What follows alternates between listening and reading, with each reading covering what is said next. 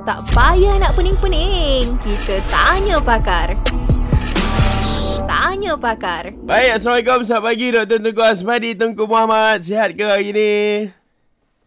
Hai, Waalaikumsalam. Alhamdulillah sihat. Apa khabar Saf? Apa khabar Jid? Alhamdulillah. Alhamdulillah sihat. Hari ni kita serba hitam. Serba gelap. Ah, Dan sama. juga saya... Macam pakat-pakat semua Hmm. hitam. Uh, tapi saya tetap merajuk lah. Apa hal pula mengajuk? Sebab perjumpaan minggu lepas tu saya tak ada. Uh, itu namanya Ah. jodoh. Kalau jodoh tak ke mana. Kalau tak ada jodoh tu nak buat macam mana doktor kan? Kalau tak ada jodoh mungkin sebab hodoh.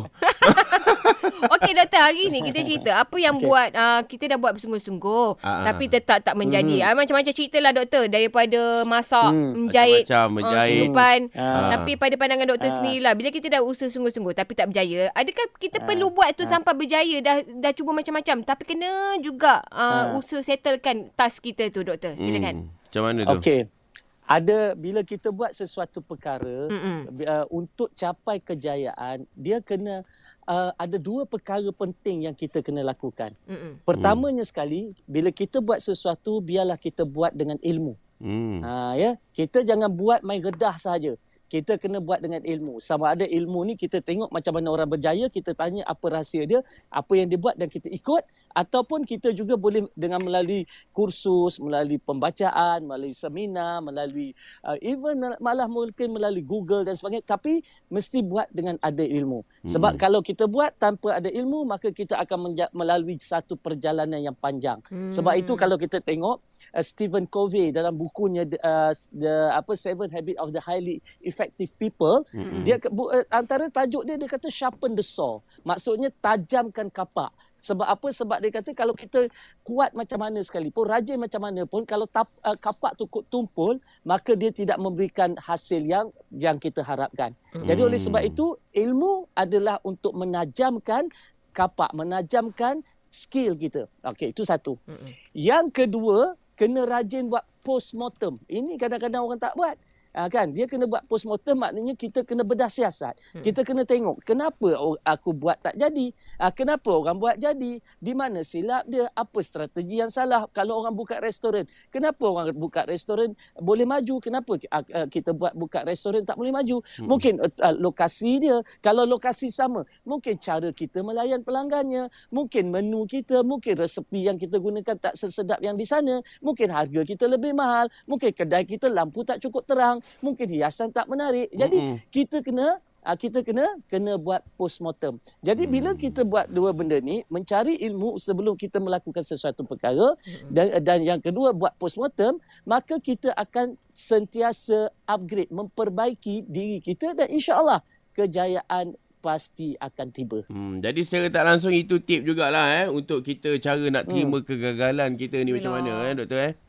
Hmm. Dia dia kegagalan ni dia tak dia sebenarnya daripada dulu saya nak Mm-mm. uh, kongsikan dalam hidup ni tidak ada gagal. Hmm. Dalam hidup ni yang ada cumalah result, hasil Uh-uh. ataupun kita panggil feedback. Mm-mm. Maknanya tadi apa yang berlaku itulah hasilnya. Betul. Itulah apa feedbacknya, itulah uh, apa ni uh, keputusannya. Jadi kenapa keputusannya begitu? Mesti ada sesuatu yang menyebabkan keputusan jadi begitu. Jadi kita akan timba uh, uh, uh, belajar, kita akan cari sebab, kita akan cari punca, kita akan perbaiki. Itu namanya pengalaman. Mm. Kalau kita buat berkali-kali masih tak uh, tak berjaya sebab kita tidak belajar daripada kegagalan dan kita tidak belajar daripada pengalaman. Jadi oleh sebab itu kegagalan demi kegagalan ada orang meng, uh, men, apa memberi mencontohkan kegagalan itu umpama satu titik. Jadi Mm-mm. kalau kita banyak ke, ke, ke, titik gagal demi gagal demi gagal umpama titik-titik yang bersambung akhirnya menjadi satu garis lurus. Maknanya kita tak boleh pegang lah perkataan tu kan. Uh, kalau kata kita Hmm. gagal, kita merancang untuk gagal. Mm-mm. dia dia tak ada gagal ni tak wujud. Ah. Kalau kita lihat katalah katalah anak-anak kita peperiksaan dapat 30% eh, markah merah gagal ke tu bukan gagal. Hmm. Cuma dia belum tahu yang 70% lagi. Ah. Itu sahaja. Tak jumpa Kalau lagi. kita bela, kita ah, tak jumpa lagi. Mm-mm. Kalau kita uh, bu- buat satu perniagaan ataupun kita tak naik pangkat lah. Mm-mm. Kita tak naik pangkat bukan gagal. Cuma kita belum pandai mengambil hati bos. Itu sahaja.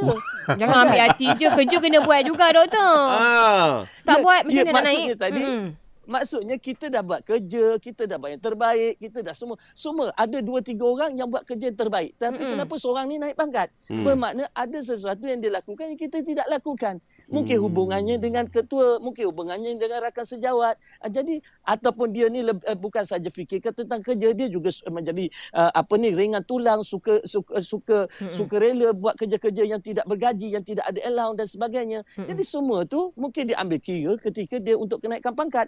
Jadi dia buat sesuatu yang kita tidak buat. Mm-mm. Jadi oleh sebab itu kita tak boleh salahkan, oh kenapa aku tak naik pangkat? Kita tengok orang yang berjaya tu apa yang dia lakukan. Mm. Pernah ada satu ketika orang kata apa, oh dia naik pangkat sebab dia pandai lobby bos. Dah, Mm-mm. saya jawab kalau begitu pergilah lobby bos juga. Apa Mm. masalahnya? Mm-mm. Ya, Tapi kalau tak itu apalah. mahu kan. Doktor, kalau kata ada kawan saya macam tu, Mm-mm. dia tak ambil Ah. claim OT apa semua tu, tak apalah biarlah dia dapat anugerah pun. Gaji saya dapat OT.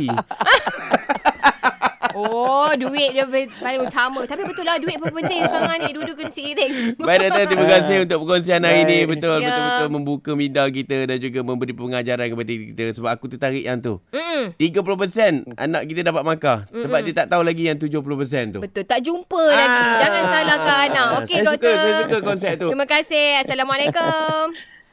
Waalaikumsalam warahmatullahi Pakar kan dah kongsi. Apa kata kita setia dengan yang baik, kemudian kita curang dengan yang tidak baik. Dengarkan Tanya Pakar setiap Isnin hingga Kamis 8.40 pagi di Inspirasi Selangor FM, sarapan terbaik anda. Selangor FM apa? Selangor FM, pilihan tepat.